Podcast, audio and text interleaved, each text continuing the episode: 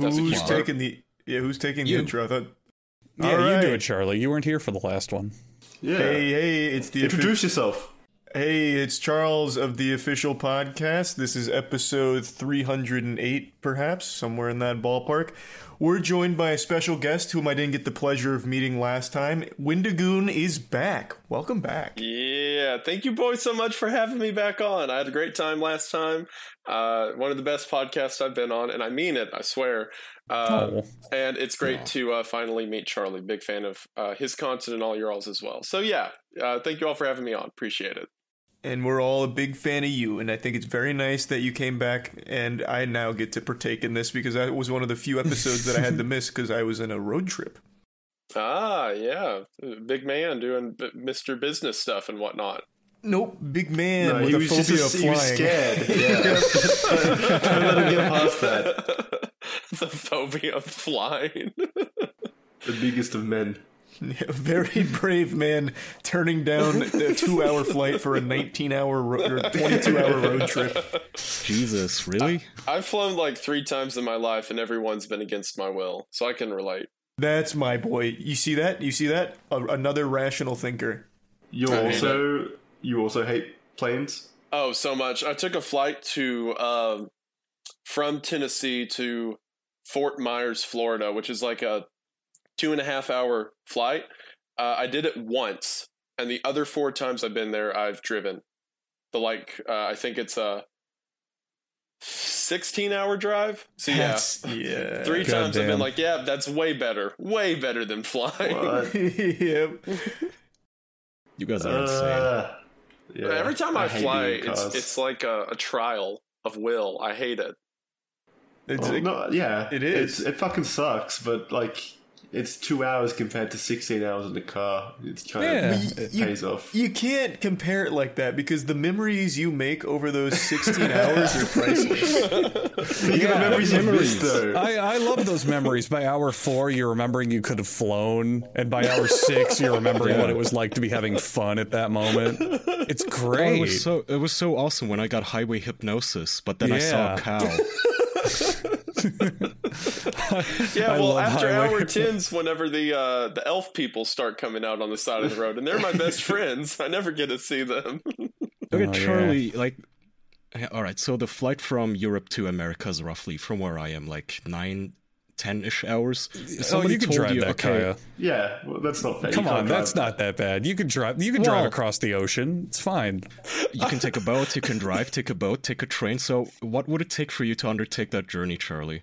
Immortality, Uh, perhaps, or about like a, yeah. yeah. So not, not even Immortality. immortality. Like if someone could tell me how I died and confirm it's not on a plane, I'd be really confident going on planes. Uh, so really confident. You, if someone confirmed via like soothsayer that you were going to die not on a plane, you'd still have some doubts of whether or not you should get on a plane. It's true. Like I'd have no way of knowing if they're being honest or not. They could just be lying.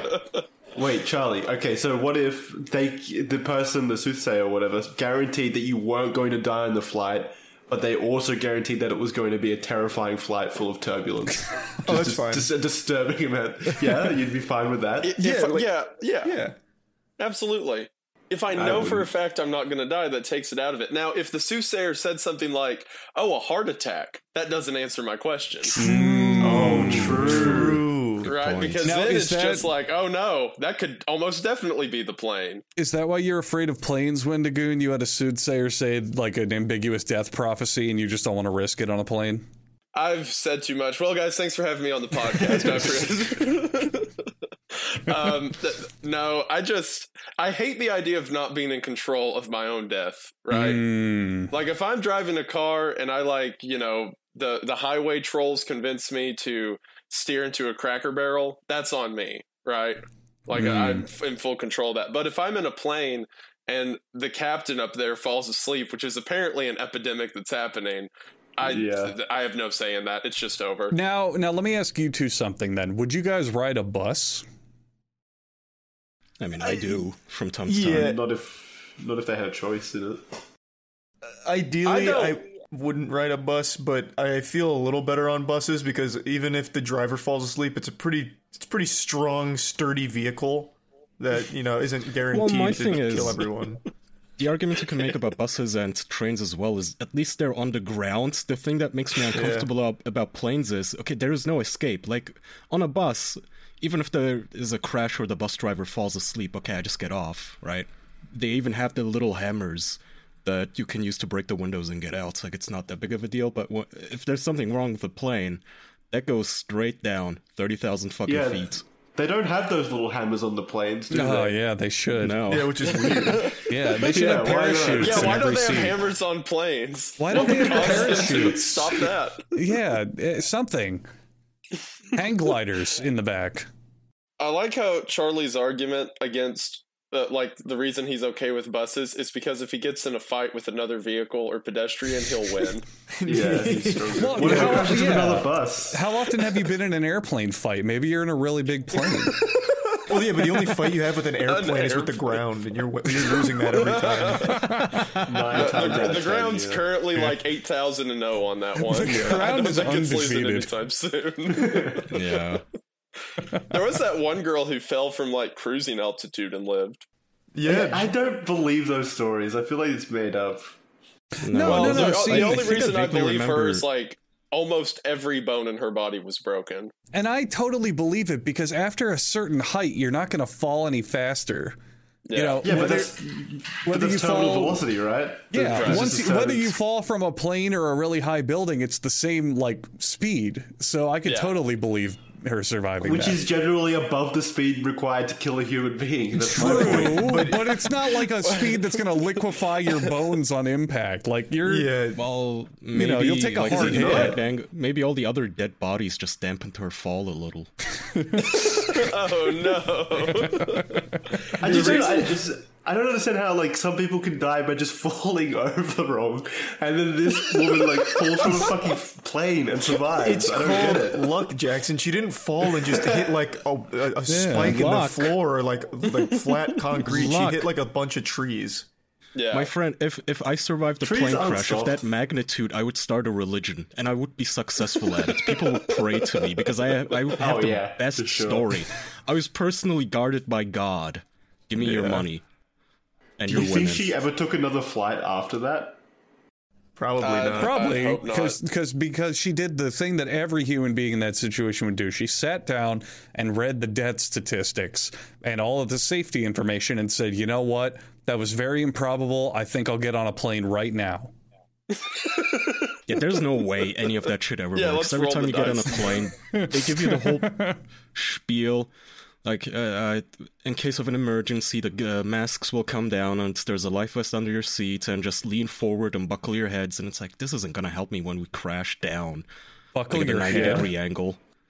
Well, they tell you how to lean forward and basically get Yeah, in you like meant to lock it in semi. between your knees Oh, or I thought something. I thought you meant like how you had the seatbelt. You put one all around your head as well to hold it in place. Choke yourself out.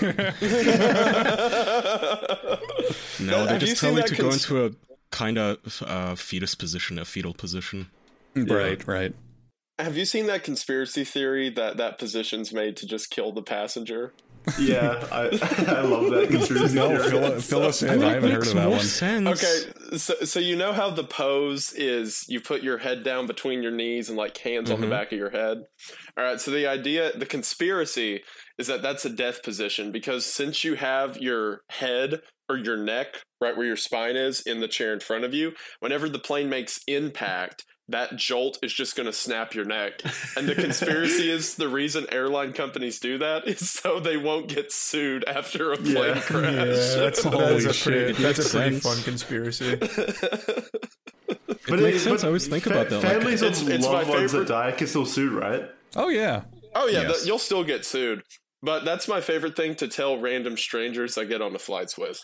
If I have a bad time, I want to make sure they have a bad time. They should really hire that girl as like a plane crash safety instructor. She should visit like every plane didn't- and, and give the spiel She didn't really she survived. do anything to save herself. It's just getting lucky. I don't remember her exact. Wow, exact. way to discredit her. What the fuck, dude? well, like, she didn't have some kind of secret technique or was all jutsu. skill. if If I remember she knew exactly correctly, she like did some landscaping on the way down. She took out a ton of treetops, like curved through the shrubs. The She trees are apparently a giant lawnmower for twenty seconds. The trees are are apparently like really good at saving lives when it comes to a fall. Like I, I always think of trees as being like unforgivingly hard, but when you're falling from high up, each of those branches slows your impact pretty pretty significantly from what I've read. It's gonna hurt. It, yeah, it hurts, but like it's it does save people's lives. There was a s- Also, there is a difference between branches, obviously, and the trunk, because slamming into Yeah. the trunk will probably kill you. Yeah, or skewering yourself on the middle, like impaled on a giant tree spear. true. That would also be pretty also bad. that. yeah, like don't do that. Is what I'm saying. I'm helping save lives. Yeah, they do work pretty well. I have a friend who's an EMS worker over in North Carolina, and there's a cliff over there that's a famous. I don't know how g- much you guys are in terms of service of this podcast. Uh, commit self exit game. You know, Mm, there's a Oh, cliff right. over in North Carolina that's known for that, and he normally works the accidents. But they had one guy survive because he jumped, and this cliff's like several hundred feet in the air, and um, he lived by just breaking both of his arms because he fell into a tree.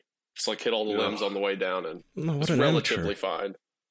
Yeah, yeah, we don't like Be to a say man, that get he back lived. up there, try we, it again. we don't like to say he lived. We like to say he failed.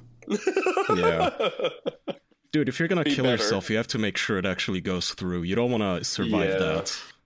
Yeah. Well, absolutely well what's the miserable. statistic? Like 99% of survivors say they regretted it and d- would never do it again, yeah, or some Well, yeah, absurd they, they, number. they say like oh, like when someone jumps off a building or whatever, like their Yeah. only thoughts are how much they wish they didn't do it. Yeah. But how do you know?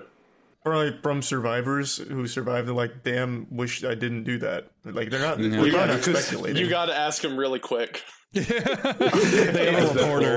as they're falling. As they're falling, they hold out a little checkbox. Do you regret regret this? This. They have a so as they're falling, they have a reporter on a bungee cable, like following them down, writing a story. And he springs back up to the top. The bungee steps With a mic. He's just upside down, tie waving in the wind. I'm Ty- sorry, I'm, ju- I- I'm just here to document. I can't interact. Tie waving, but his bowler hat stays on perfectly. He's got a perfect little suit. this bowler hat. This is in the 1930s for some reason. Journalists haven't changed in hundred years. What can I say? Bro, if like journalists still wore bowler hats, my respect for them would be much higher. It all went downhill after the bowler hat disappeared. Dude, Yeah, what happened to our society? We used to wear hats in public. That just used to be the thing. You always wore a hat. Now no one wears a hat like that. What? what are you talking? Everybody, What? No, Everybody no one wears wears, like, and hats like the that. Fashion just changed. They Talking wear about- sports hats and shit. Not like like old timey like, hats. Like nice hats. and stuff. yeah, Oh, you we're not walking around in old-timey top fashion. hats. Yeah, exactly. Why not? They're cool. Yeah, You why, why didn't the top hats ad, like adapt with the times? Why, why didn't Yeah. they get like I, all I these cool think apparels because on it, they're like Chanel and stuff? insanely impractical. Yeah, probably. Like every time you go through a doorway, you have to limbo. But they're cool, you know? How did people do it back in the day? I guess they took them took the top hats off whenever they would Well, enter yeah, into a building. That was the thing; you never wore a hat inside. True. so well, then we can bring that back. Still, the it can still work. Yeah. Let's And start whenever wearing you're like in a place, you can use it as like a popcorn bucket. Let's start True. wearing like top hats and trilbies. And Yeah, You and first, buddy. You start. They'll look great. If, if you still have a I'll girlfriend by tomorrow, I'll try. we'll follow your lead. Go ahead. Yeah, I don't think You'll we're cool see. enough to bring this fashion trend back ourselves. To when be I'm honest, the most dapper man at the haberdashery, you're gonna be jealous. Yeah. when did it? When? What was the time period where it disappeared, and what caused it? It was probably like the 50s, whenever hairstyles So- became more popular than hats. yeah, I, I think the rise of like the individualistic movement, like the hippies of the '60s and things like that, really killed it. God, the hippies ruined everything. Yeah, those fucks. That or people were just shell shocked from World War II. hmm Anytime they put something on their head, they just started screaming. Pretty much. Yeah, yeah, World War II was a little important. In what, Yeah, head just fashion? A little bit. Yeah, For a lot of things, you know, there were some things that were decided from World War II. Yeah, I guess a Just, few. but mostly hat fashion. Mostly hat Mostly, fashion. it was all about hat fashion. That's what That's what the that guy was so mad about, right? Yeah, he liked that. Yeah, their little hats. He saw them going into the synagogue with their little hats, and he was just pissed he couldn't wear Oh them. no. oh no. That's your next video, HuggBees. Uh, the real reason for World War II. Yeah, I'm just nothing bad will happen imagining- with that. Yeah, that, that should be a banger. I'm just imagining Hitler as like a Tom and Jerry villain, and he's like crumpling his plans, being like, "I'll wear those hats if it's the last thing I do." Quote of the day Hitler's like a Tom and Jerry villain. I mean, knowing that Oh. show, he probably was at some point. Well, he was, was a a, uh. Warner. He was a Warner Brothers villain for a long time. Daffy Duck Yeah, and fucking uh, Bugs Bunny fucked with the mean, Nazis Tom and constantly. Jerry is Warner Bro. Wait, is it Warner Brothers? I think it's MGM. Yeah. I don't. Yeah. Oh, who it's that bought thing with the MGM? lion title, right? Yeah, yeah, yeah. I remember now. Yeah. Yeah, that's Probably MGM. Warner Brothers, I I, think. guess. Well, I think mean, Warner to be Brothers fair, did it's not like them. Hitler isn't a copyrighted figure, so anyone can use him as a villain. Thankfully. Yeah, he's public Yeah. access or whatever it's called. I mean, Disney did What it too. There's that famous um, Donald Duck cartoon where he becomes a Nazi and he's like, "This sucks," and that's what makes him not like the German army. yeah. Those Uh, old war cartoons so- are so wild. Sorry. so apparently, uh, MGM did create, or I guess own, uh, Tom and Jerry, and then in 2006, Warner Brothers bought the rights to them. Okay. Yeah. Has Did there that been include the Tom rights to Hitler? thing?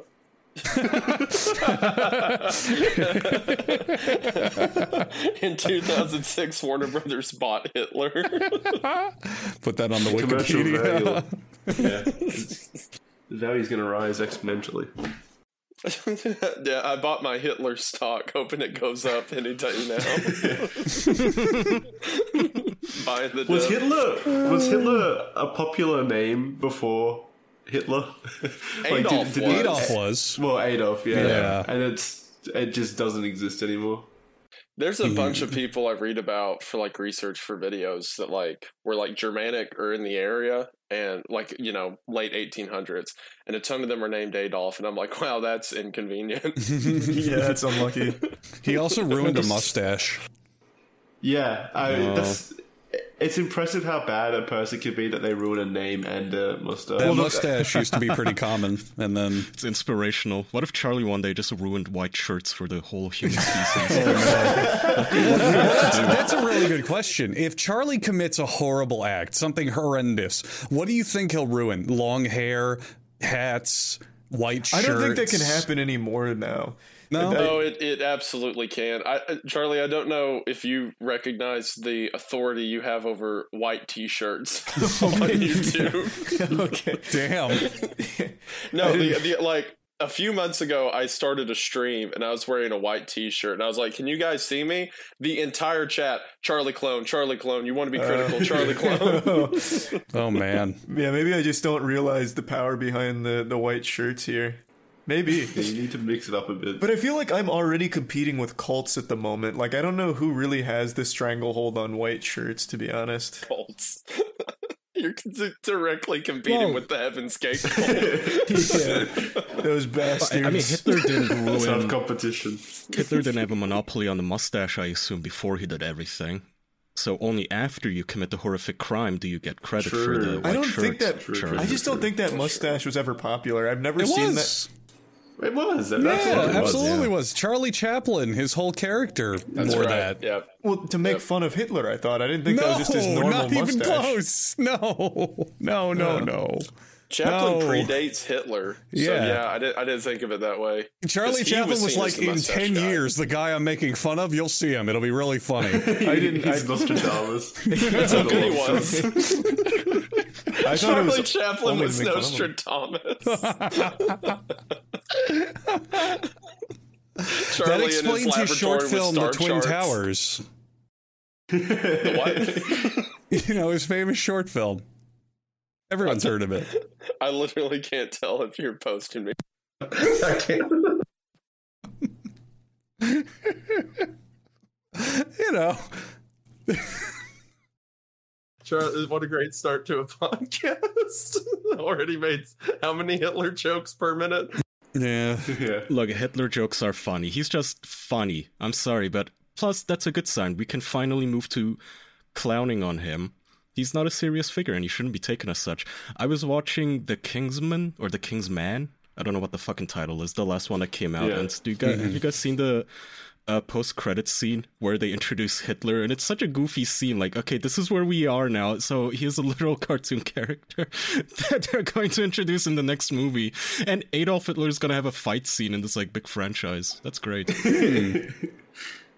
Didn't um didn't Wolfenstein, the newer one, do something similar where Hitler was like an old man, like pooping himself? Yeah, he was like a he was like a senile old man, like pissing in buckets in public and shit like that. Yeah, but that one makes sense because Wolfenstein is like an alternate history where the Nazis won. Well, even the Germans finally, my god, they're the most humorless, boring, dumbass people on earth. Even they're finally having some fun with it. Um, there's a movie called Look Who's Back, and it's about Adolf Hitler getting resurrected in like the 2020s.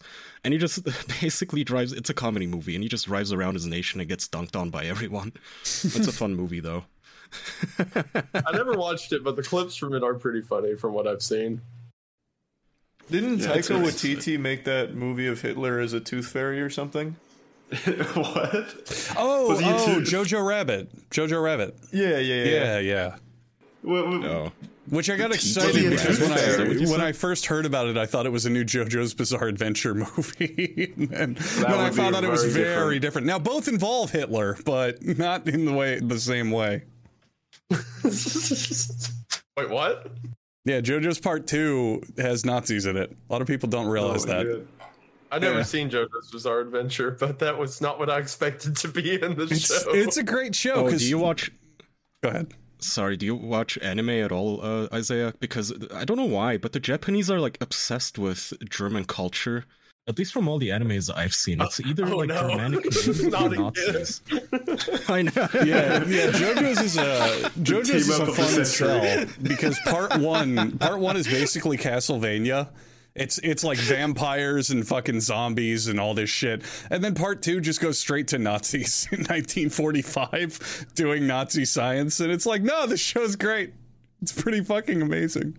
now that you point that out, there's a lot of anime that has. Oh no, it all connects. Um, yeah, Well, so it's- I, it's- I really like. it's- go ahead, sorry. No, no, you go ahead. My bad. I was gonna say I really like like Attack on Titan. Um, Mhm. I that new Cyberpunk series was pretty good. I don't watch Yeah, the the Cyberpunk. anime. Yeah, it was good. What I have seen, I Mm. like. Gotcha. Yeah, um, those are also the examples. Well, I haven't seen a cyberpunk one, but Attack on Titan, heavy Germanic themes.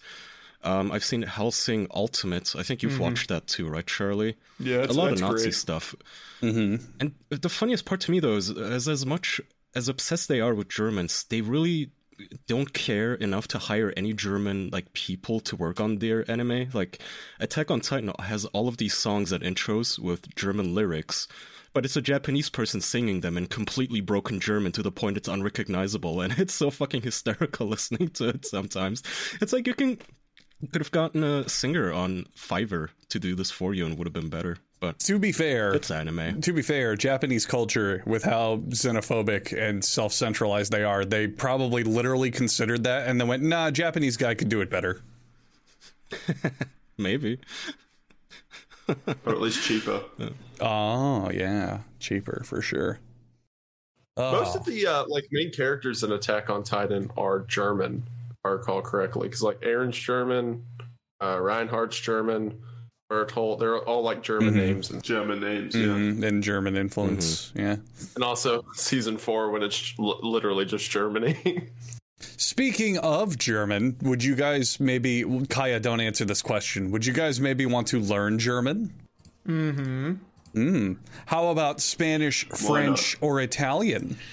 All doodles. Yes.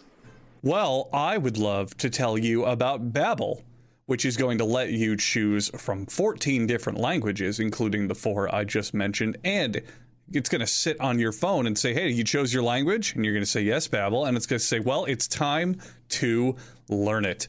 Babbel is the language learning app that's sold more than 10 million subscriptions. Thanks to its addictively fun and easy bite-sized language lessons, you can finally cross learning a new language off your list. I know what your list said: watch every anime in existence, get on a plane and not vomit, and then number 3 right there, learn a new language. And I'm hoping that now is the time you can get started. You only need 10 minutes to complete a lesson and you're going to have their speech recognition technology, which will help you improve pronunciation and your accent. Many ways to learn with Babbel, but the way that we're going to help you learn is going to come with a 20-day money-back guarantee. So if you hop on and you're not satisfied somehow, you'll get 20 days to change your mind. Right now, Get up to 55% off of your subscription when you go to babbel.com slash official. That's B-A-B-B-E-L dot com slash official for up to 55% off of your subscription. Babbel, language for life. And there are many languages to pick from in this world, many to think about, many to consider learning. But perhaps most importantly is the language of love which is why I want Charlie right now to talk about Adam and Eve. Yeah, if you love yourself and love to feel good, you can find so many items to help you achieve that wonderful euphoric feeling. We're talking dildos, butt plugs, the whole nine. A catalog so robust you'll never find the same item twice. Just a million things to choose from. You can always get experimental and find new variations of similar things just an absolute uh, library of Alexandria full of wonderful sex toys at Adam and Eve. That's right. And when you browse that library, hopefully no one's going to burn it down. Because as it stays standing right now, you can get 50% off of any one item with free shipping to the US and Canada. Ooh, excuse me. Some exclusions apply. And you can get that with code DEFENSE. You're going to want to go to adamandeve.com, peruse what you want, say, hey, that looks like it would be good in me or on me or on someone else that I watch, however you want to use it. 50% off any one item with free shipping to US and Canada. Some exclusions apply with code defense. So you've learned a language and you've used it to seduce a hottie from another nation. And you've gotten her back and you've used whatever Adam and Eve toy you found appropriate for that country. Well, maybe now it's time to get get busy. You know, you're gonna have, you're gonna use a fun little toy with a with a out of this globe hottie, but oh my god, you haven't trimmed your pubic hair. Oh my god, not again. Why would you let this happen? I always forget. Why wouldn't you use the Performance Package 4.0 from Manscaped? It's going to have the signature lawnmower 4.0, which is an electric trimmer designed to trim hair on loose skin. It's going to have the crop preserver and crop reviver which is going to help you show off your 2022 self that are unique formulations to take care of the smelliest part of your body.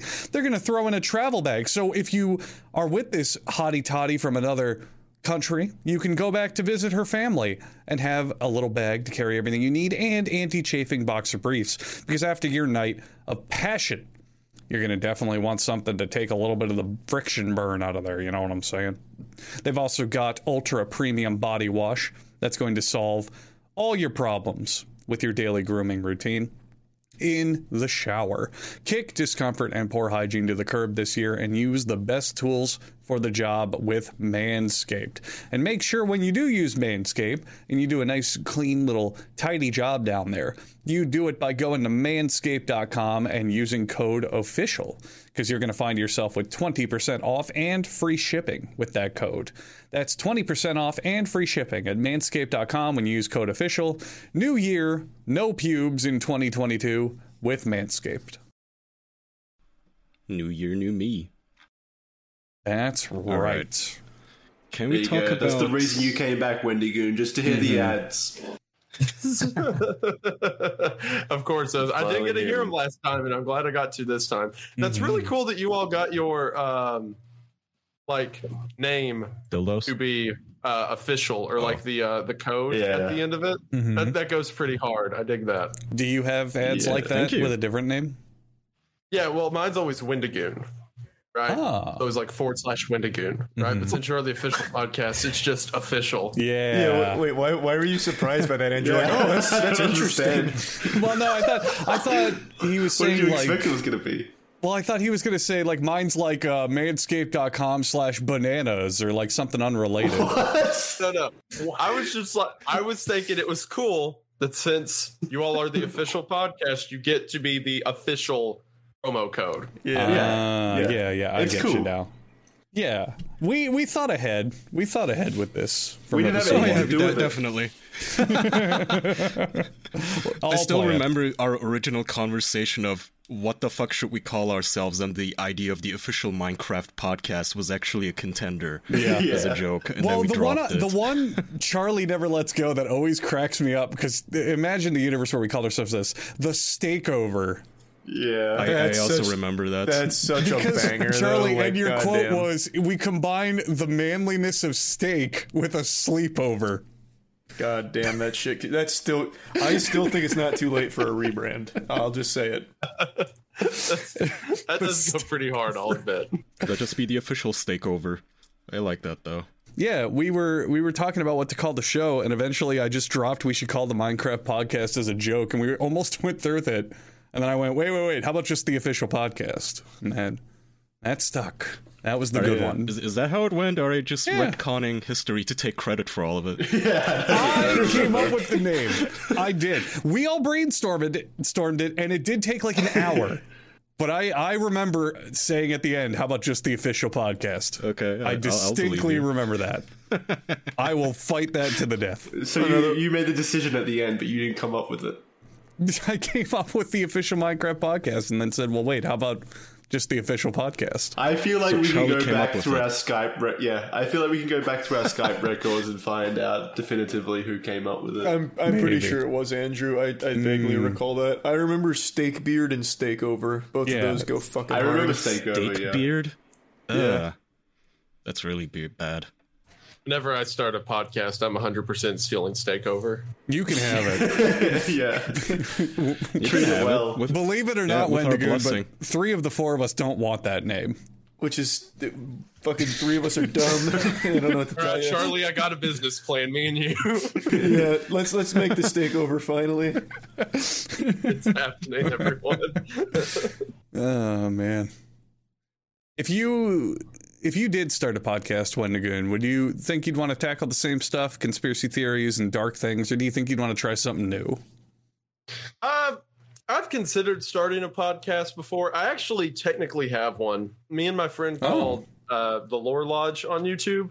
Once a month on his channel, we'll do something called the Weird Bible Podcast, where we'll talk about like weird, obscure theories and concepts and like biblical literature and like uh, concepts of angels, demons, stuff like that. I'm a Sunday school teacher. He's a historian, so we have a bunch of good convos. Um, but that's a once a month thing we do over on his channel. If I was to start one on like my second channel or something, I don't know. I go back and forth. Uh, part of me wants to do like every time I do research for one of these videos, there's a lot of stuff I can include or a lot of like tangential stuff that doesn't really fit. Uh, so it'd be interesting to kind of talk about those a bit more freely. But at the same time, people are tired of that. Sometimes I kind of just want to talk about Resident Evil. So So it's a Resident Can Evil ask- podcast.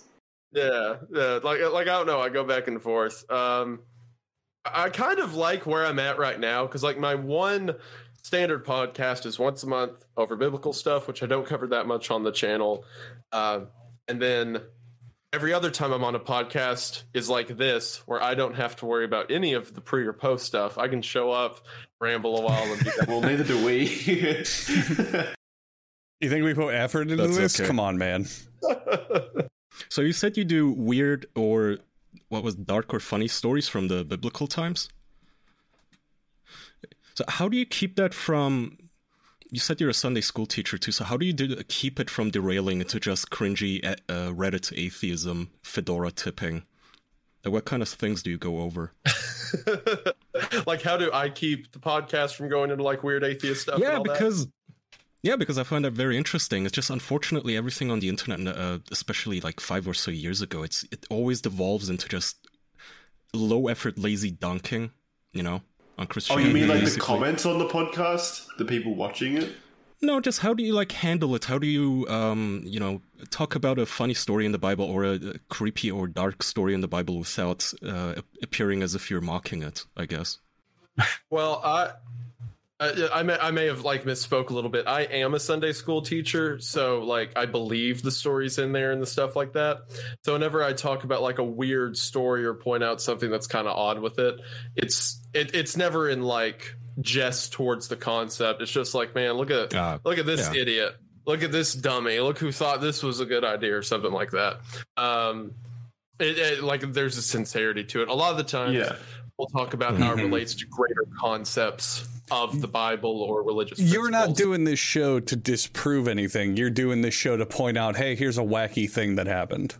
Yeah, yeah, like biblically accurate angels, like I think that's uh, cool. demonic curses, plagues, stuff like that. Uh, This- we just in the last one we covered like Moses and like whenever uh, the plagues and like them escaping Egypt and stuff like that. So it, this is something I've talked about a lot. There are some wacky stories in the Bible, and maybe this is one you could shed a little light on because it's one I often quote when I don't know why this happens so often, but when this topic gets brought up, I can't remember exactly where it was in the Bible, but I believe it was someone was tasked with collecting enough uh, foreskin to like earn their daughter's marriage or something. What, what is that story? Yeah, can you tell us that story like accurately? Yeah, so uh, to understand at the time, there were so the story you're referring to takes place between David and Saul. Uh, Okay, great. Now everyone knows when this is happening, right? Yes, yeah, absolutely. So, um, for context, this was after the uh, God's chosen people established their kingdom for the first time, uh, which was Jerusalem, and Saul was the first king over it. So originally, God was like, "Saul's my man. Saul's going to be the one to lead the people," uh, but Saul, it says, gave his way. Uh, gave his heart away to lustful wants. He started to chase women.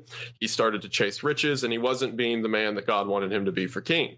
So God looks to another man, and that man is a shepherd boy by the name of David. And he tells David, whenever Saul loses his throne because he's inevitably going to do it, you're supposed to be king. So David befriends Saul's family, specifically Saul's son by the name of Jonathan. And Saul knows that David's supposed to be king, and David knows that David's supposed to be king. But they kind of have to exist in this weird space where every day Saul looks at the guy who's very kind and very gentle, but he knows is going to take his place one day. So Saul starts to resent him for it. So Saul starts giving David these ridiculous challenges. He's the first time David has a story in the Bible is when he sends him like a 12 year old shepherd boy to fight the giant Goliath, right? and the 12 year old wins. Oh, Hey, that's actually part I it know. all comes Hey. full circle. Look at why, that. why do we all know that part but not the foreskin collecting thing? Well, uh, you take a guess.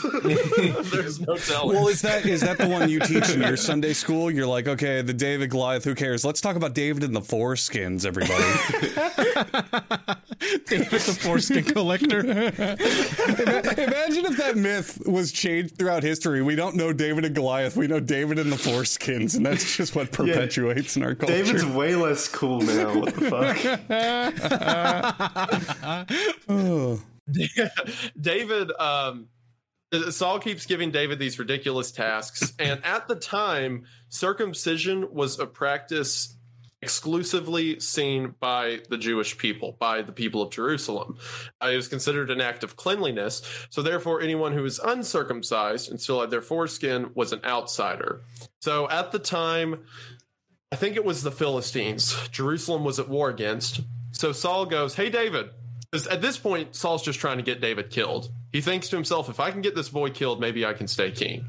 So he said, and he actually, after this story, he tries to kill David twice. He straight up throws a spear at him, tries to uh, murder him in the palace. Uh, but before he goes that far, he's like, Hey, David, we're at war right now. I want you to go collect, I think, I don't think it's 10,000 actually, I think it's 1,000. I want you to go collect 1,000 foreskins. Just like a completely over the top task. Like, how on earth is this child going to go slay 1,000 men and collect their foreskins? And the reason it was foreskins is because it was proof that he didn't just like kill his own men or steal them out of the graveyard, they would have to come Ah. enemy. Oh, That's Makes wow. sense. That's actually super smart. Mm. Yeah. So because then, like, how's he going to fake that? Right? It has to come from the Philistines. So, and he also says because you know it's weird if the king does that in public. If the king's just like, "Hey, you child, go kill one thousand men." Instead, he says, "If you go kill one thousand men, you can have my daughter to wed." And you know, his daughter was seen as like you know the princess of the kingdom, very beautiful. So everyone around's like, "Oh, this is a trial to prove uh, his hand in marriage." But it's actually just so Saul can get David killed. So Saul sends young David out to do this. And the next day, David returns with a bag of 1,000 foreskins. He killed a Holy thousand fuck. men in one day. killed a thousand men, harvested their foreskins, and threw it on the king's lap. So Saul has to be like, Hmm. "Oh, So this is canon. This, This, actually. this is interesting because there's tons of like atheism channels that try to disprove Bible stories, but they don't ever recreate this one. yeah, I've Can you never get it heard ba- of this.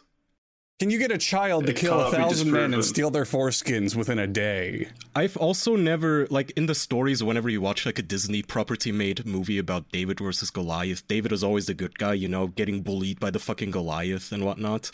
When I had no idea that David was a bloodthirsty foreskin Whoa, harvester. whoa, whoa, whoa. He was Oh, forced yeah, I to harvest these foreskins. He didn't want to.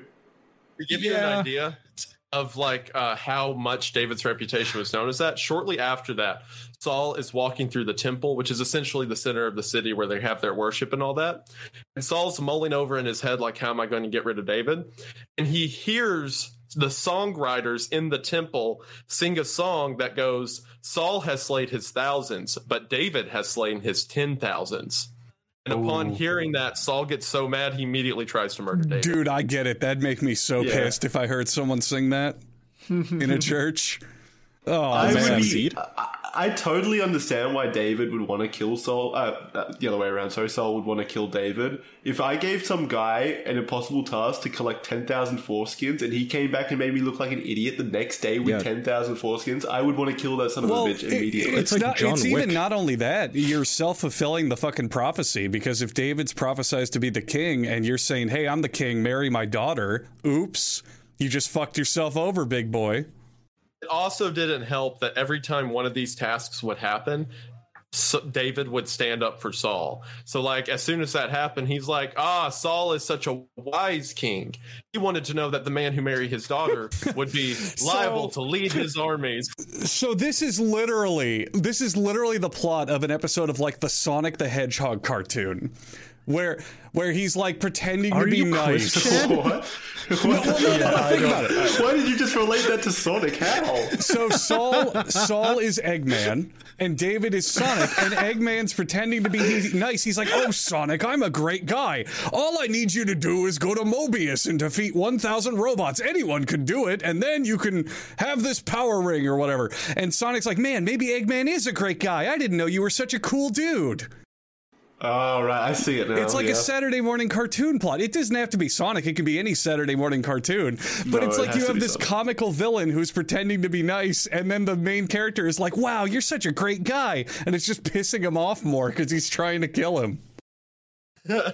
A lot of people often compare the Bible to the works Right. of Sonic, honestly. Of course, Yeah, course. Chad is saying Sonic was inspiration collecting is the chaos foreskin. it could fill it. You could fill it with any Saturday morning cartoon, though. It could be a plot of Ducktales. It could be fucking any cartoon. It- you know, you take the. There's always that plot. There's always that trope where the villain's like, "I'm a good guy now. Trust me. Here, why don't you help me? We're building an ice cream machine," and he's actually trying to build a bomb. And he's like, "Go to go to this village and ask them if they have this. It totally won't get you beaten up and killed." And then it actually works. That's like SpongeBob. It's like SpongeBob. Squidward. He'd be like, "Okay, SpongeBob, go down to the the rusty bucket and ask anyone if they want to punch in the face. It's actually a greeting there. They like hearing Okay, that." and then Powerpuff SpongeBob. Girls? All right, now, now to The Simpsons.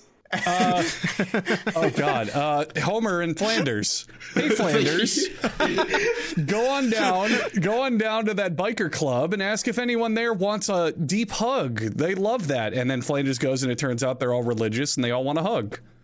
Like that's that's a common Yeah, cartoon plot. I'm not crazy. Happens all the time.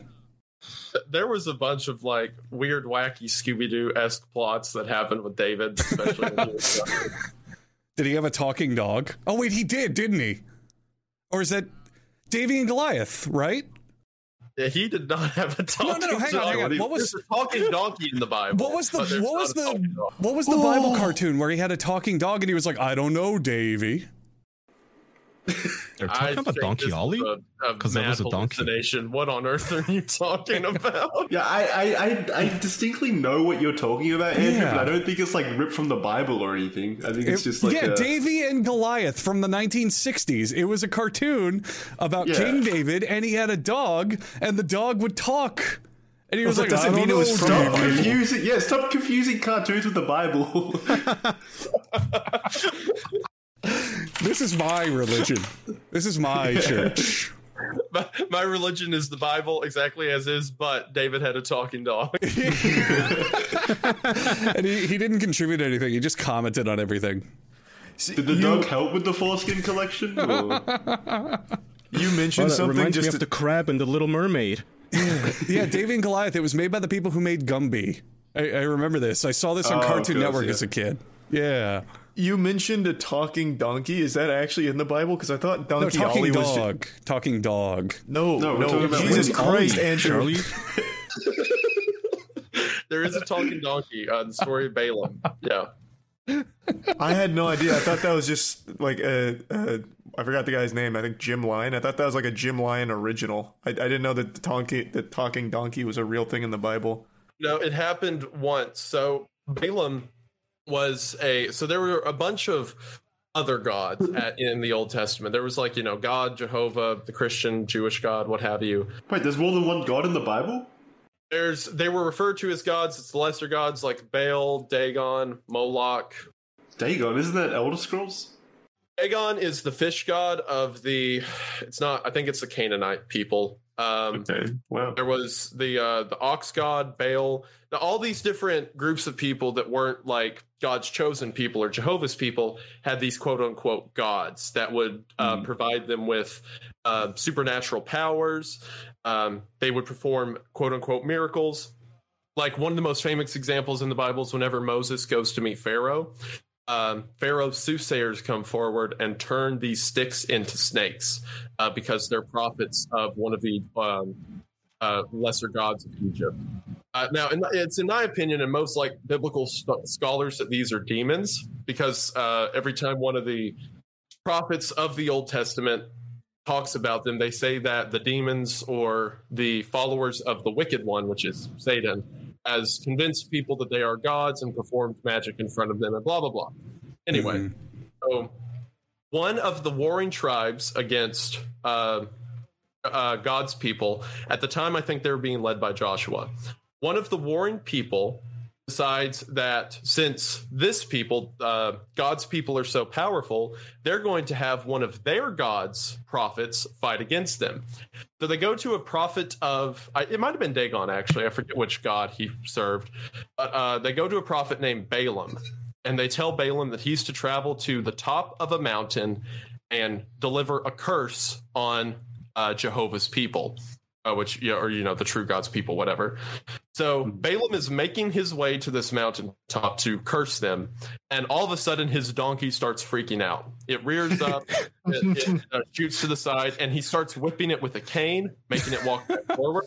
And the donkey jumps up again. Uh, this happens three times, and after the third time, the donkey runs over the mountainside and tries to get away. So Balaam chases it down, grabs a reed, and starts whipping it. And as he's whipping it, the donkey looks at him and says something to the effect of, Why dost thou persecute me so? I like how Whipped it so eloquent he is. Yeah. He put on his monocle and said, "I do say, sir, this He is wrangled the only donkey who went to college. You brute. Unhand me, you Who's the animal here? Who's the real animal? Uh, Balaam is so worked up and mad that he responds like, "What are what uh, what at thee, ye beast?" without realizing the donkeys talk to him. and then he has a moment. He's I- like, "Wait, what?" See, I don't know about this guy, but if I was back then and something like that happened, I would freak out and whip the donkey even harder to make it stop. Just start screaming. I might and run. it. Yeah. I'd be terrified. This thing, I would be absolutely terrified. I would think this thing needs to die because it's an affront to God. So I'd like kill it on the spot. No, you fool? It's uh, is this donkey not another god? Maybe. No, so it turns deter- out what was happening is an angel was appearing before Balaam, but Balaam couldn't see it, but the donkey could. So the donkey was Oh. talking to the angel? As soon as he responds, uh, as soon as the donkey responds, Balaam looks up and there's like a 20 foot angel standing in front of him. And the angel Whoa. says something to the effect of, How are ye so blind that the beast can see what you cannot? Um, and it wasn't like the donkey speaking or like donkeys are smart enough to speak. It was the angel performing a miracle to try to wake Balaam up to doing what he's supposed to. Mm. But Balaam Mm. was so rage filled that a donkey spoke and he didn't think anything of it. Um, he was so like caught up in emotion. Uh, it, it was a miracle that the uh, Just the Doctor Dolittle moment. No big yeah deal. he gave him a Yeah. Doctor Dolittle moment. So the but yeah, angel- that, that is the occasion of a donkey speaking in the Bible. So the angel was probably like, Balaam, you're not whipping hard enough. God's really embarrassed. Come on, man. Did Put your back into it. if I was the donkey, I'd feel pretty used in this scenario, just to be used for a Jackson, I have I have terrible news for you, but we use horses and donkeys pretty regularly. Yeah. Pretty used For- I for draw the line thousands of years. speed. I uh, it's pretty sad. Does this does this donkey have a happy ending of any kind, or do we not hear about it? Yeah, he got his own animated Bible? TV show. I'm sure he loves it. He lives on Well, forever. well, no. What if what if we mistranslated the Bible? What if when the donkey spoke, he said, "Hey kids, tune into Donkey Ollie, airing Saturdays at 8 p.m." Yeah, on the Angel Boat Network or whatever it was. Boat Angel. Was it Boat Angel? Yeah, maybe it that. was. It was Boat Angel. Have you seen that, by the way, Wendigoon? I feel like that be, might be something you'd be interested in. Maybe not for the podcast, but in- so it's called. It's called uh, Donkey Ollie. I really think the guy's name behind it was Jim Lyon, but I might be mixing his name up with the guy who made Joshua in the Promised Land animation with like the like the lions and stuff, where he turned it into like a furry thing. But Donkey Ollie is this. I think it's twelve episode epic where Donkey Ollie goes around and basically he is the Bible like incarnate. Everything that happens in the Bible is Donkey Ollie's doing basically. It's it's pretty awesome. yeah.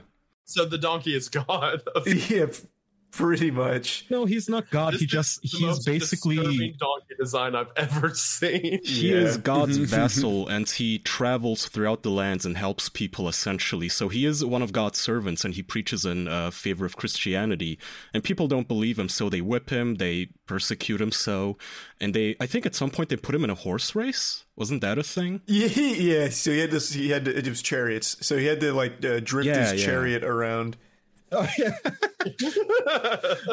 And then at some point he's all beaten up and shit, and he's like uh, in a manger, all fucked up. And then I think God appears before him and heals him. But it has like these PlayStation 2 graphics. They even have a musical number when he's trapped in a well. He's like, "I'm in a well." Oh yeah, And it came out in 2010, and it looks like a PS2 game. It- it looks horrifying. it's so good. It- What's the is- story behind? pretty Do you guys funny. know the story of how it was made or anything? Like who made it? Yeah, so Chad I corrected think- me. It wasn't Jim Lyon. It was Farmer John from Boat Angel. Farmer John. He even had cameos like uh, Yeah. Patchy the Pirate type cameos where he would appear randomly. Self insert. Yeah, His name's straight up Farmer John. Yeah, Is that a, is that a character in the Bible at all? Is it a farmer John? There- there's a John. I don't think he was a farmer. there wasn't like a prestigious animator back in the Bible or anything like that. On before their time, I guess. yeah we, we had There, there's awesome a picture of Donkey this. Ollie, uh, like cut up. It's the scariest thing I've ever seen. Yeah, Yeah. it's In in, fact- the chat at the moment. So th- you, you kind of briefly mentioned it. We watched this back in like 2015. people were really into the show. In fact, my Discord picture is still fan art from Donkey Ollie. This is uh, oh yeah. instead of Oh yeah. instead of What JoJo's? Yep, instead of JoJo's Bizarre Adventure, this is um uh fuck, what was his name? It's not it's not Jehovah. What was it? Jehun? I think his name is. No, no, no, no. No, no, no, no, no, no. Hold on, let me look up. Jacob? might- Who are you talking about? No, in, in my Discord profile picture, the blonde-haired kid, I think his name was like Jehun. Oh, I don't know. Sounds like a K-pop star. Oh, I Jehu, Jehu. it was Jehu. It says it in your picture. Does it? I can't read that. Oh yeah, it does. Yeah, Jehu's Bizarre Adventure. yeah. Jehu's Bizarre Adventure. Is that a character from the? I know there's a Jehu in the Bible, but he's like a minor character. Is he like the main guy in the Ollie? He is. So he's like Ollie's sidekick and handler. So when usually when Donkey Ollie's in peril, Jehu's not far behind. And I think Jehu was the only one who could talk to him too. Yeah, I vaguely Could be wrong that. about that. I'm Wait, so sure. Donkey Ollie couldn't talk to everyone? Only Jehu? I don't think remember. So I is it one of those either. shows where Donkey Ollie is like parallel to famous Bible stories, and then you find out he causes them? Like, oh, Yes, yes. yeah, like oh, precisely. the Great like Flood he goes wasn't to Egypt. Yeah, go ahead. Yeah, he goes to Egypt and he frees the slaves, I think, there, and then he, um, yeah, ba- ba- basically, yeah. Yeah, I don't know how it ended. I don't know if he gets crucified or not. Jesus Christ. So wait, wait, wait, wait, wait, wait, wait. I'm, I'm ass- well, they have to commit. I'm assuming that the animator of this is like super religious, uh, obviously, because he knows the stories. yeah. Yeah. Is way too blasphemous. Yeah, that's what I was gonna say. Isn't this like sacrilegious? No, I assume. Here's what I assume. Especially because it was called Boat Angel, the company. I assume this was a wealthy, like Chris- Christian who wanted to make a children's cartoon, and he just But hired it, a it really is dumpy sacrilegious. Well, I mean, you have to pander to children, Jackson. That's like saying VeggieTales is sacrilegious, like because they weren't talking vegetables in the Bible, but you're trying to appeal to kids. But you're rewriting the Bible. Hills is based. Don't go I I think that's more that's more akin My to bad. what's happening here. I think this guy saw the success of VeggieTales and went, "Well, I can make my own Bible cartoon and it'll be huge." Yeah. What do kids love? Veggies Yeah. and donkeys. Yeah. yes. Donkey They know Donkeys, I assume it's an animal. veggies and talking. I mean, VeggieTales Oh, have I told you- fucking enormous, so I don't blame him. Uh, have I told you guys my girlfriend's uh, Catholic grandma found out about me on the show? Oh no. She's a little distressed about it. Uh oh. Yeah, so- Wait, My wait, Sorry, wait. She had a problem. She had a problem with you dipping your testicles in hot wax for sexual pleasure. That doesn't sound like her. All right. So what you do is you send her uh, this podcast clip from me talking about the Bible up until Andrew said dipping testicles in hot wax. it's an She educational might hear this, who knows, because apparently she listens. So We talk about religion. the thing is, my so my girlfriend's family loves me, all of them, and I love them, and I feel blessed. But there's one holdout, which is the grandma, because apparently she's a little unhappy that I'm not Catholic and that I'm unreligious. So one day, and I asked my girlfriend for permission to share this, by the way, but uh, she sent my girlfriend a text said, "So I decided to watch YouTube." And caught episode 278. But with that type of language used, dot dot dot, it's hard for me to believe that my granddaughter could be exposed to this. You were raised with so much love and care. He's nice looking, has a pleasant voice, and probably very intelligent. So I like how she wraps it up in a uh, compliment sandwich there. Oh. So apparently she has since kind of warmed up to me, but she still has a problem with what she calls my four letter words that I use too frequently on the show. But I can announce here officially that uh, Grandma is now officially praying for my soul and apparently saying full rosaries for me. Oh. Yeah, I mean, I, That's so good. if I combust, now you know why. That's so cute.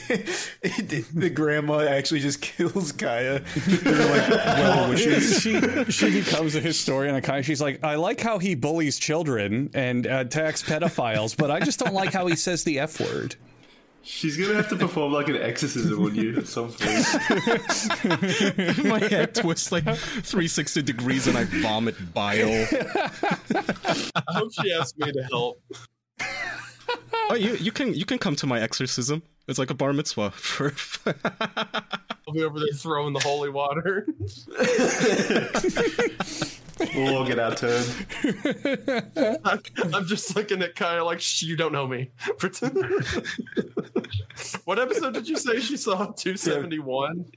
278 apparently. 278, apparently. I don't know which one that is. It was with Doug. That's a oh. bad oh, episode to listen to. That's rough. That's a rough one. Yeah. Oh, jeez. Poor grandma. Yeah, God bless her. That's so sweet. Yeah, she sounds it sweet. is sweet. hmm at, at least she wasn't like, haven't we killed this boy yet? You know, it could be worse. Yeah, it didn't sound like she uh, put a hard stop to it Yeah. by any means. She's just a little disappointed in certain things that you you choose to indulge And uh, in. to be fair, she's Yeah, correct. You, got, you gotta stop. You gotta stop swearing on this show. It's pretty off-putting. Should I use uh, minced oaths? I, I can just start saying heck and darn. Yeah, that would be really charming. Try it. Yeah. We literally spent like 30 minutes telling Bible stories. Just send her this one. It's fine. Yeah. hmm That actually, Wait, don't- That, that might not be a bad Well, well, idea. no. Send her the Wait, wait, complete wait, the package. Christian- Send her the complete package. Send her this episode, and then send Wendigoon's previous episode where we talked about a cult leader who cut a guy's arm off and like fucked his wounds and shit. Yeah, We did, didn't we? Get she needs all ends of the spectrum. context. I mean, she apparently knows how to operate YouTube, so she's good. She might listen to this. You think she tuned in every week? I don't know. Grandma, I, I, I think you're a great person. I love you. Ignore everything Andrew says. Just mute him if you can. yeah, Andrew's I'm trying to telling you. sabotage your your daughter's relationship. The relationship. Bible I love is your about granddaughter. Sonic the Hedgehog. I'm not crazy. Oh, God. Wait, how, do, how does this work though? As someone who's not religious, wasn't ever raised religious, like do Catholics hate Christians and vice versa? Uh, not anymore. Oh, okay. that, that it was pretty hard during the uh, Reformation, uh, but we're good now. What happened is, uh, so the Catholic Church uh, ran everything like post Christ, uh, well, post Rome up until uh, Martin Luther. So, like, if you were a Christian, quote unquote, you had to be a member. It was assumed you were a member of the church body. They're still, quote unquote, the remnant of like missionaries and what have you. But 90% of Christianity was in the Catholic Church until Martin Luther came forward and said that the church was wrong. And he gave 95 reasons why that he nailed to the front of the church door, which goes pretty hard. Um, so Martin Luther separated himself from the Catholic Church in the Protestant Reformation. So Protestants and Catholics spent a couple centuries killing each other, but now we, got, we got over it. So What do you consider the peak era of Christianity, like the Crusades or that Reformation or the old actual biblical times? What do you is like, ah, Christianity? Uh, like what? Do you mean when they were the most powerful, or when do I like them the most? When do you, when are you most entertained by it? When do you think it's like the coolest time for Christianity? um, uh, How could it not be when Jesus was around? Like that's, the That's a good answer. Right, Yeah. That's relative, right? Like, so Christianity didn't exist in the Old Testament, right? Christianity is the following of Christ, so it's from Christ forward. Mhm. So to be one of the early Christians who knew Christ, of course, that would be, you know, like the coolest time. But at the same time, they were all being executed and hunted down. So not a cool time to be them. The best time to be a Christian's like the modern age when, you know, we're not dying over it, at least in most countries. True. Um, because for most, aside from the Catholic Church and like the Crusades when they were killing other people, for most times in history, uh, being like an early Christian in an area was not a smart move for longevity. uh, but yes, if if I could, I guess be like any Christian, it would be like the disciples who knew Jesus, because that that's pretty incredible. Um, but they, they all every one of the disciples was murdered in horrific fashion. Yeah, but you got to meet Jesus. yeah, it was worth it. exactly. Yeah, it w- it would be worth it. Unironically, uh, that's what Paul talked about. But yeah, it would. It, it got still pretty hard getting drawn and quartered and hung and stabbed. Yeah, Yes, but then you could awful way of going hang out out. with Jesus, and you could hang out with Jesus in like the VIP section up in heaven. Yeah. probably. Uh, actually, This is, this is my OG over here. Come Yeah, on. can you imagine the thrill, the raw intensity of you walk into heaven and Jesus goes, "Hey, Wendigoons, good to see you again. What's up, man?" Holy shit, man! And he and He's he means it. It's not just it's not just like, "Hey, you know, you're my loving child and thank you, welcome to heaven." It's literally like, "Dude, Wendigoon, it's been so long, My man. my Yeah. man." before uh, Stephen was executed, he was one of the earliest martyrs of the church. As he was standing there in front of the people that were about to kill him, he looked up at the ceiling and said, "I see Christ with his arms outstretched, welcoming me home, uh, and God on his right side." Uh, telling me it's time uh, and they murdered him immediately afterwards but talk about a baller move they're like Mhm. Yeah. you don't know you don't know god you don't know what christ is and then you're like well he's he's saying uh, he's excited for me to come home so you go ahead and do what you got to do He's up there cheering on my death. That's kind of sad. Popcorn. Yeah. Meanwhile, get on with it. Yeah, and everyone at the execution is just booing him relentlessly. Boo. God's up there shouting, "Kill him! Kill him!" Yeah, do it. He's like the fuck. Yeah. do it, pussy.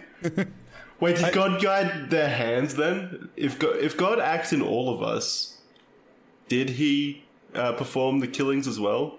Ooh, that's a big topic, Jackson. Yeah, it's not exactly accurate. Yeah, God how's doesn't act through all of us. Uh, God's influences in all of us, but we all have free will. We can all do whatever Okay. we want. Uh, God. especially if someone rejects God, God doesn't really have a say in what they do. uh, so yeah, they killed him. I, I think their killing of him was pretty absent from God's guidance. Yeah, maybe. Well, Well, maybe. hang on. He works in mysterious ways. Maybe he was up there going, "Yeah, do it, kill him. Fuck yeah, this is gonna be so awesome." Yeah, I want to meet this guy sooner. I He's gonna, get he's him gonna be up like, here. "Here, Jacob, Jacob, come here. Watch this. They're gonna cut his fucking head off. It's gonna be so rad." I, I really hope Grandma tuned out by now.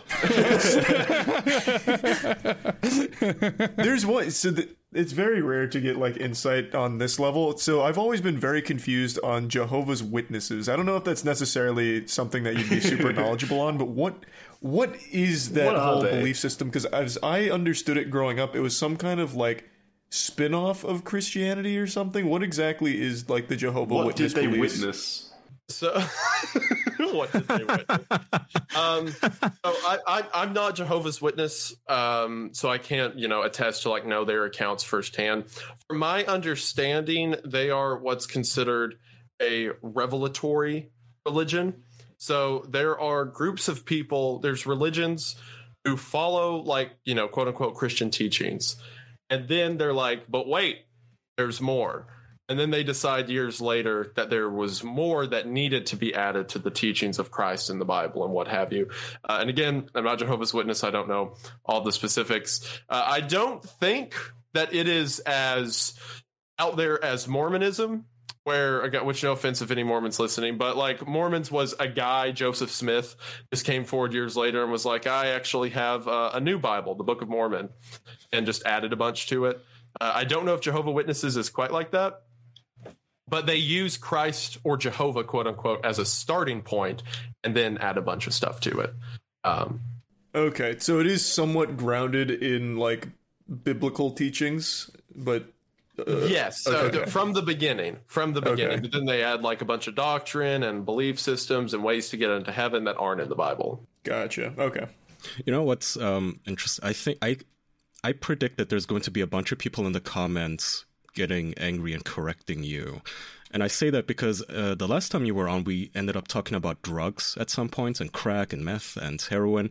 And this revealed an interesting phenomenon that I did, had no idea about. But apparently, our podcast has a lot of uh, drug addicts listening to it. We're in the comments section correcting Isaiah. Uh, What to everyone who's listening to that one, they of course obviously know more than I do about it.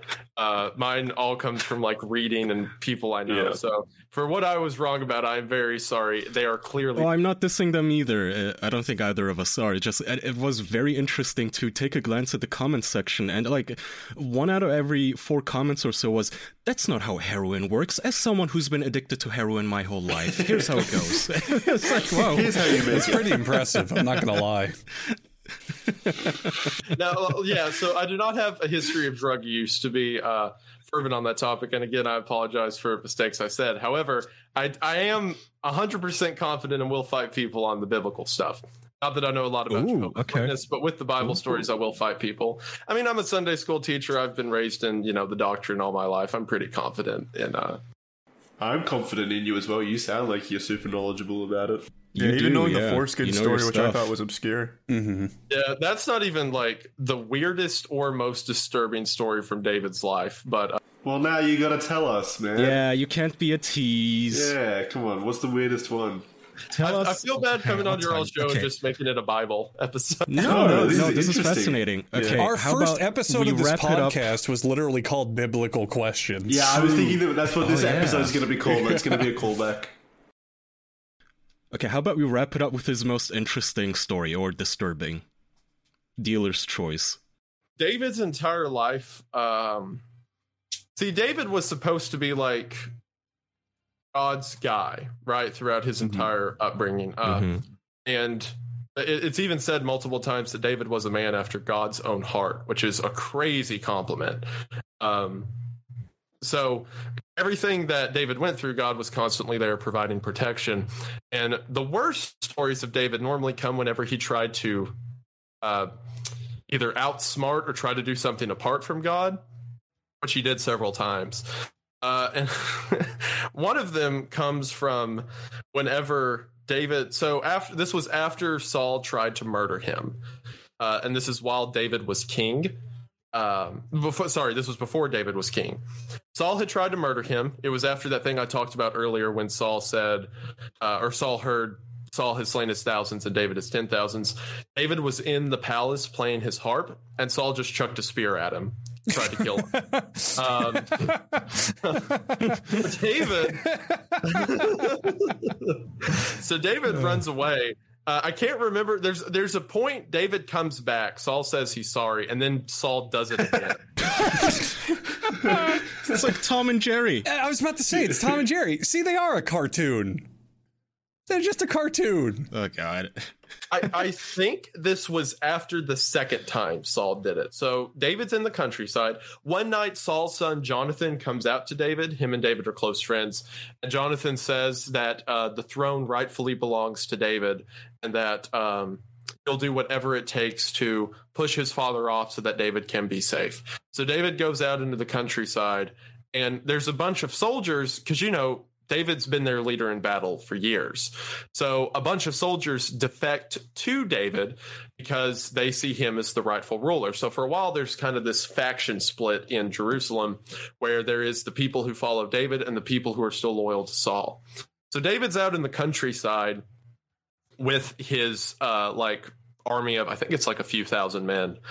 And during, during this time, he goes to i can't remember the i remember teaching this in sunday school and there was a verse that specifically implied he disobeyed god. It was something about god told him that he didn't need to get more men or weapons but david felt understaffed and that he needed to. So i, I forget the specifics but david goes to this nearby city in order to get weapons and uh whenever he gets there he tells the person up front because you know this is the outer kingdom they don't have all the news that's going on in jerusalem Yeah, of course. so whenever he walks up to the city walls they see david and just think oh this is saul's right hand man they don't know that currently david and Mm. saul are at war with each other so they're Yeah. like ah david what are you hid- here for and he's like oh i'm just here to pick up some stuff for saul so David goes into the city and starts gathering equipment. And then while he's there, the guy who let him in was like, Oh, we also have the sword of Goliath, that giant you played. Do you want that? And he was like, uh, Absolutely, I do. So David, uh, he has like the sword of Goliath and all this other equipment. and he travels back out in the countryside. And the depressing part comes whenever Saul finds out that this, uh, I think it was a priest. This priest let David into the city. He executes the priest, his family, and like his 60 followers. Uh, so Saul just like wipes wipes them all out because he thinks that they're in league with David. Saul goes crazy near the end and starts executing a lot of people that he thinks are in league with David. Um, so it anyway, around the same time, David is walking through like through the wilderness. Uh, he's by himself to get back to his men who's like in holdout in the countryside, and he comes across. I, I think it was the Ammonites or the Moabites. It was some group of people who uh, Israel was always at war with.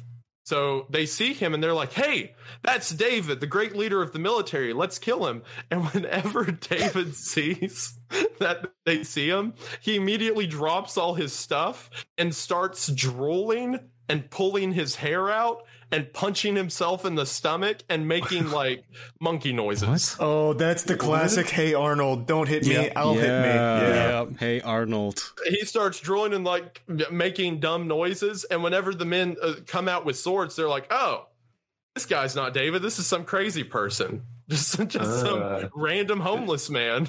so David's just laying there on the ground, like punching himself in the face and pulling his hair out. And they're like, "Ah." But didn't they see? Don't don't they see the sword of Y- Goliath? Yeah, and then one guy goes, "Wait, no, that actually is David, just being an idiot. Let's get him."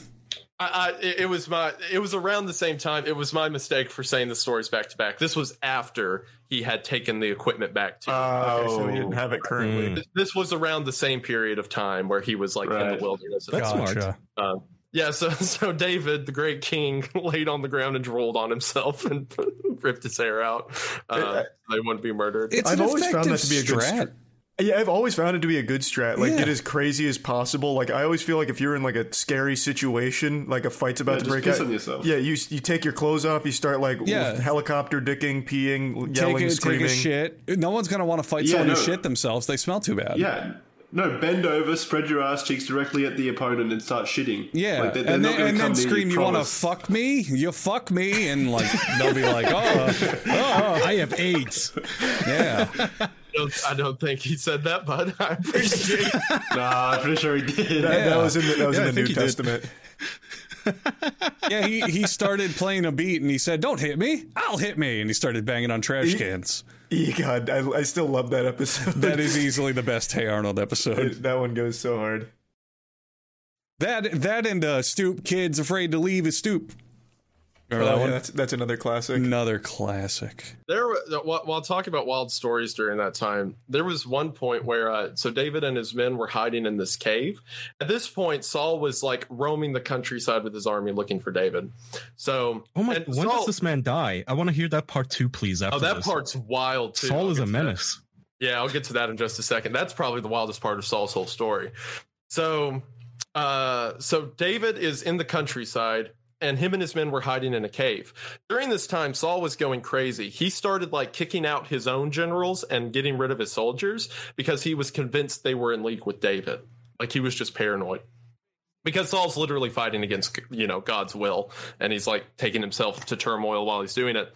So Saul goes and like he's like, "All right, men, we're gonna sleep in this cave for the night," and it's the same cave David's staying in. Oh fuck. So Saul and his men go in the cave and go to bed, and David and all of his men are on, in the upper walls of the cave, hiding, looking down on them.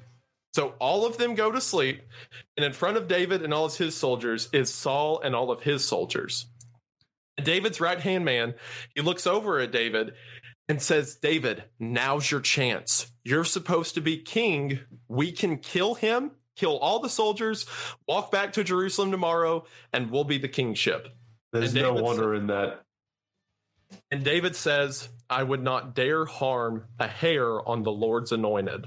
Like, even after everything Saul's done, David's saying, I'm not going to hurt a man God made king. But isn't he in Even if- war with him? Yes, yeah, effectively. The men have been fighting for years, but David said that I am not going to The, I'm supposed to be the Lord's anointed. I'm to be the next king. I am not going to take the life of the Lord's previously anointed. So David hops down from the cave and he cuts off a piece of Saul's clothing. like a little sash of it. So they go they wait in the cave walls. The next day, Saul and his men get up to leave, and as they're leaving, David calls for Saul. And when Saul turns around, David is standing there holding a piece of his garment. It says, I could have murdered you last night, but I chose not to. I have never been against out. you. You have always and he gives this whole speech where he's like, You have always been my king. And then he's interrupted by another spear that flies by his head. Yeah. and, and in response, just immediate reaction, he pulls down his pants and starts shitting and beating himself up. so oh, look at me. he starts drooling and shitting again. You wouldn't hit a man who did this, would you? Starts pissing on himself. You're right. The Bible is pretty cool. And so I should have told it. Saul turns around and David just throws up. Any, anyway, so Saul's like, "Oh, I'm so sorry. Uh, I, I like, I'm so sorry, David. Please forgive me." And then, like a month later, he tries to murder him. David, I'm so sorry. Here, come here for a hug within spear throwing range. Come, stand approximately three and a half feet away from me. I love the visual of he just has a guy following him around with a bundle of spears. They all just say for Yeah. David on them at all I know times. this is like Wiley Coyote just draw paints a like a tunnel on a wall for David to walk into. Yeah, after after he held up the sash, he went meep meep and ran away at 60 miles an hour.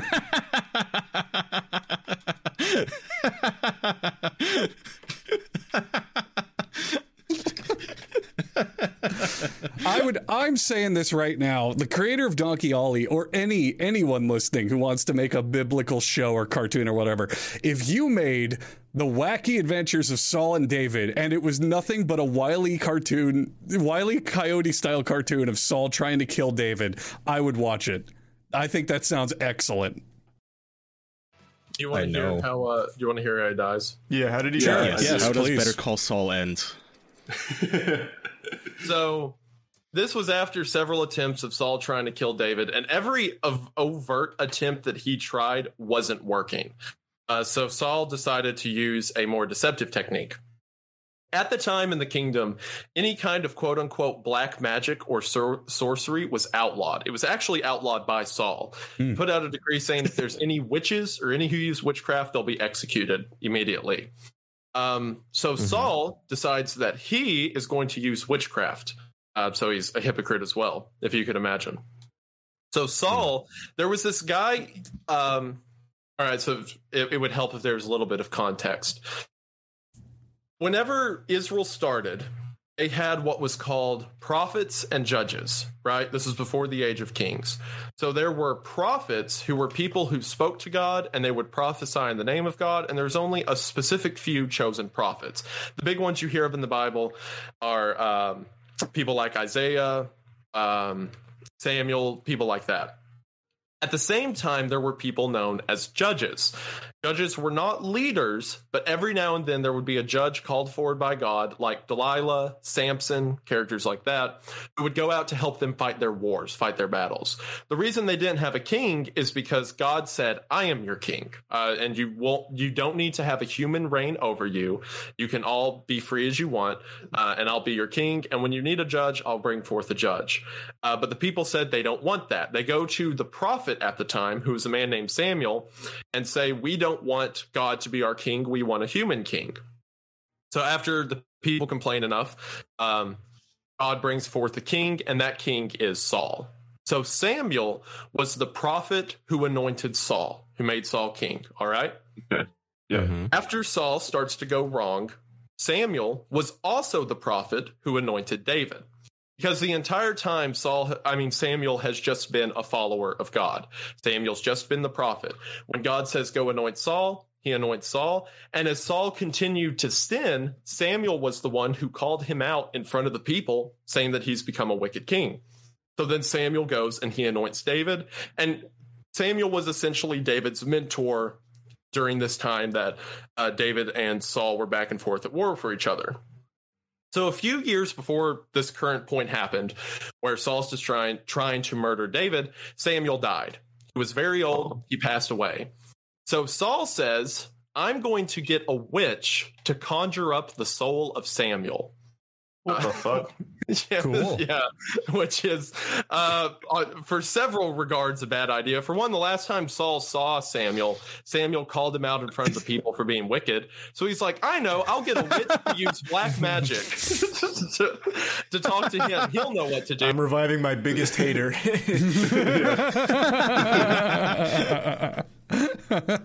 For some reason, Saul thinks that Samuel's going to help him kill David, um, which shows how delusional Saul. Maybe Samuel was the best spear thrower in the village. Yeah, he had the That's best true. aim. Best That's aim. true. We don't know how good he was. He could have been Homing spears. spear thrower out there. Um, so anyway, he goes to see a witch uh, in a place called Endor, which yes is the name of the forest planet from. That's pretty uh, fucking Star Wars. epic. Yeah. Just wow, like Star George Wars. Lucas is a literary genius. Yeah, it straight up just took the name from the Bible where the witches Holy live. Uh, shit. I mean, he took the story too. That's correct. Uh, he goes to see the Witch of Endor. Um, and whenever Saul goes to see her, he's in a disguise because you know Saul's king, right? And uh, Mhm. Saul goes to her in a disguise by himself and says, I need you to conjure a spirit. And the witch says, I can't perform witchcraft. Don't you know King Saul will uh, has made it executable? Like as soon as someone's caught, and she doesn't know that she's saying it to King Saul. So Saul's like, I think we'll be fine. so it, she, um, Saul in disguise, it's her to go back to her house, and she starts doing all this black magic, and she conjures up spirits. And it says as soon as she does, these spirits and this, uh, it's it, the the wording that used is insanely terrifying. It's like the ground split, and uh, the souls of the dead began to cry out, and blah blah blah. And the witch immediately recognizes who Saul is. She says, "You're the king. You're what? What have you wished against me? Who have you asked me to bring forth?" So Samuel appears in front of Saul. Uh, so, so Saul got his wish. Samuel showed up. A happy reunion. That's And he, so and he says, Hand me that spear. So Samuel appears, and he says, "Thy wicked fool." Like, like, how, like, think about how dumb Saul's been at this point. He's like, I know God says this David guy is supposed to be king, but I want to kill him. And also, I know God says witchcraft's wrong, but I'm going to use it to try to kill him. um, so whenever Samuel appears, he says, "You've officially gone too far." There was always a protection on the Lord's anointed. God said that there would be, you know, a hand of protection over whatever king he chose. But Samuel said, "With this action, you have broke this protection, and tomorrow." Yourself Ooh. and your sons will lie dead on the battlefield. oh, what the fuck? Why did the sons have to suffer? Well, because they stood by him, they were essentially his other commanders, and it was also part of Saul's sin because if anything happens to the king, the Saul, the sons would take over in his kingdom. Right. So the whole time they were like, "You go, Dad. You got it. You're the best. Fuck, fuck David. Boo." yeah, they were Team Saul for some reason. Mm-hmm. Um, Wrong family. So- uh, so Saul goes home that night, and the next day, I think it was the Philistines. He's in war against them. Saul is, and uh, the Philistines win the battle by a landslide. They cut off all of his men, and they get Saul trapped in the middle of a field. Saul's chariot is turned over, and he's lying there in the battlefield waiting for the Philistines to come. So Saul looks at his. Uh, also, Saul's kids had been murdered at this point in the battle already Nice. they had lost. And Saul looks at his sword bearer or his armor bearer because you know there'd be like these younger men who would like put the chainmail on the king and you know ride along his chariot. Um, so he looks at his armor bearer and says, "I need you to kill me," and he hands him a sword. And the kid says, "I would not dare murder the king. You can't ask me to do this." So Saul takes his sword, put, puts it on the ground facing up, and falls onto it in the middle of the battlefield. And he goes, "Oh fuck! It- Why did I do that? This hurts." Yeah, he, he He regretted regrets it his suicide. Yeah, Yeah. we're full Uh, He wakes now. up in the ER. he wakes up It- in the year turns out- 2022 and he goes, "My God, Davey's still alive. He must be stopped." It turns out to throw the spear correctly, he just had to fall on it. he was all along. he had to run David over to the spear instead of throwing it.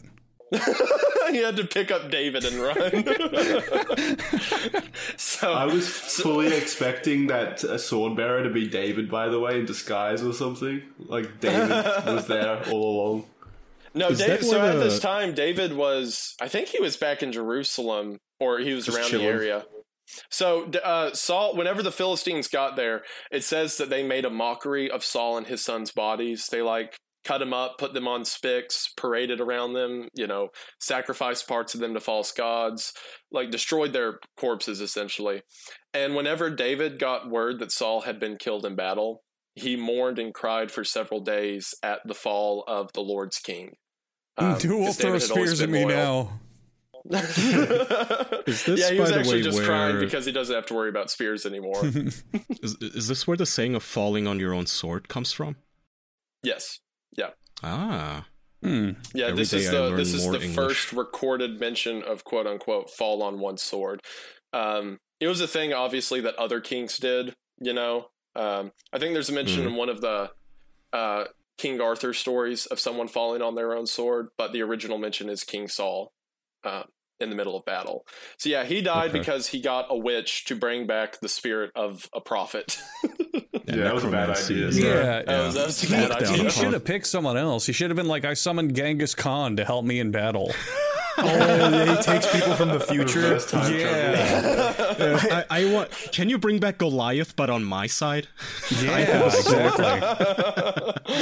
Bring back uh, the serpent that tempted Eve in the garden and have him go to the enemy army and do some shit. Yeah, There's a that million would've been better people if to he bring called back. the devil. Yeah, to bring back the devil. for him. if Saul's going that hard, if he's like, all right, I'm just gonna, I don't care about God, I mean, it's witchcraft time. Fuck David, he's the worst. He may as well have been like, yo, Satan, give me like immortal demon powers and let's go. Yeah, pr- pretty much anyone but Samuel would have been a fucking Yeah. wise choice. Why summon the man who's like gonna Yeah. show up and go, Saul, you fucking idiot?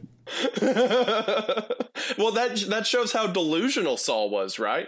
He was convinced that he was so in the right that he's like, ah, Samuel will understand. He'll hear I mean, me I think out." that point's Because been that's how hammered far home gone it throughout his entire like Yeah. history, though. Yeah. Yeah. He's pretty clearly delusional. You think? And what's, what's also wild about this story is like you hear all that and you're like, wow, I bet David like really trusted in God and was always on his side. No, not long after being king, David kills a man to sleep with his wife. Oh, huge. Oh. Shit, That's an alpha shit. Yeah. You would think that after David get. showed up in the same cave with his sash and was like, dude, it's done. You're beaten. Saul would have been like, all right. Okay, fine. Yeah, all right. He was for like a day. Yeah. Like, So did like Samuel- it. You A few lost. hours. You know?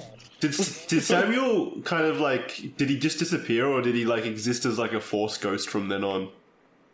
Did they send him Um, back? I think so. There's a lot of points in the Old Testament.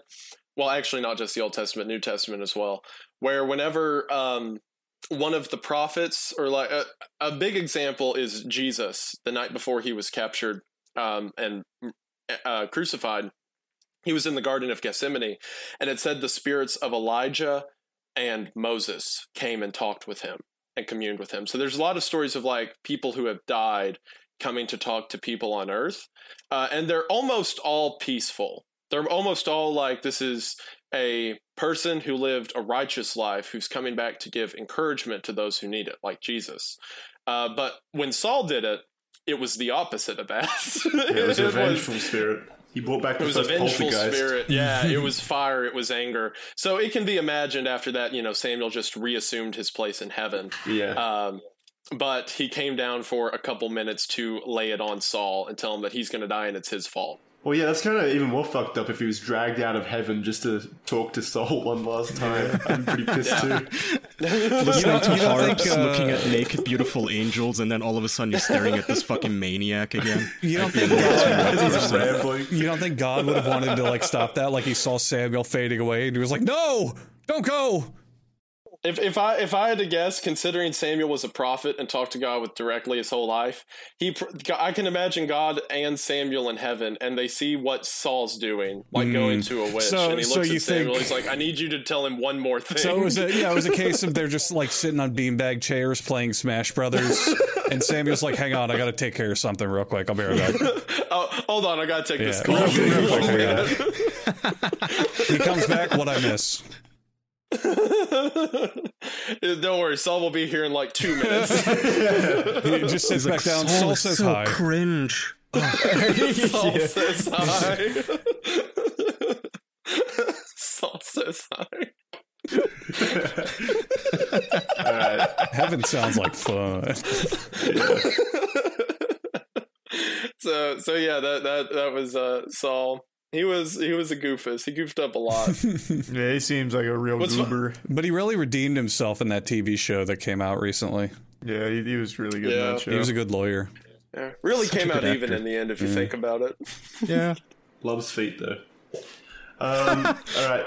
So yeah, let's let's wrap there. That's a, that's a good note to end on. Saul's demise. Yes, it is. I appreciate that. um, thanks thanks for joining us again, Wendigoon. It's always just such a Yes. pleasure to have you on the show. You, you really make the hour just fly by. Aw, I, pre- I appreciate that. Thank you all. I, I have a great time. Again, sorry that I came on and did the Sunday school teacher thing. No, Uh, No, it's what we fine. wanted. It- It was Shout out so our stuff, All right, please. all right. I Shout appreciate it out it. Thank you very much. Including the Sunday school podcast. I, I, I want to check this out. Yes. So, uh, of course, my channel, Wendigoon, which, again, thank you boys so much for having me on. Always enjoyed it. Always happy to come on. Uh, the Weird Bible podcast, where it's like me and my friend essentially doing this for a couple hours on end, is on his channel called The Lore Lodge. It's just The Lore Lodge on YouTube. His name's Aiden Mattis. Great guy. Me and him are going to be making some in person videos soon. Uh, but we have the Weird Bible podcast on there where we talk about all kinds of weird and wacky biblical stories.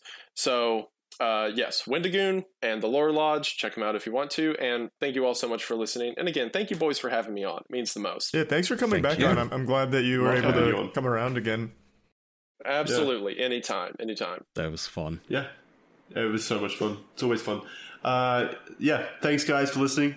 Everyone at home, thank you. We got a Patreon, patreon.com slash the official podcast for bonus episodes. Other than that, just go check out Wendigoon's stuff. He does really high quality content on YouTube, just really entertaining videos. And yeah, check out that podcast that he does as well. Uh, I'll put some links in the description.